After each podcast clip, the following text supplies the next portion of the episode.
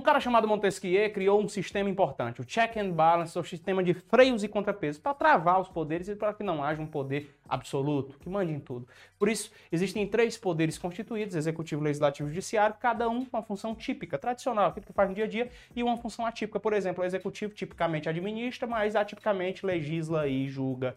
O legislativo tipicamente legisla e fiscaliza, e atipicamente administra e julga.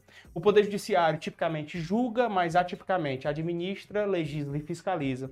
E ó, se a gente não tivesse isso, nós estaríamos fritos, porque cada poder se acharia superior ao outro e nós não entraríamos na consonância da harmonia entre os poderes, que pelo menos deveria existir.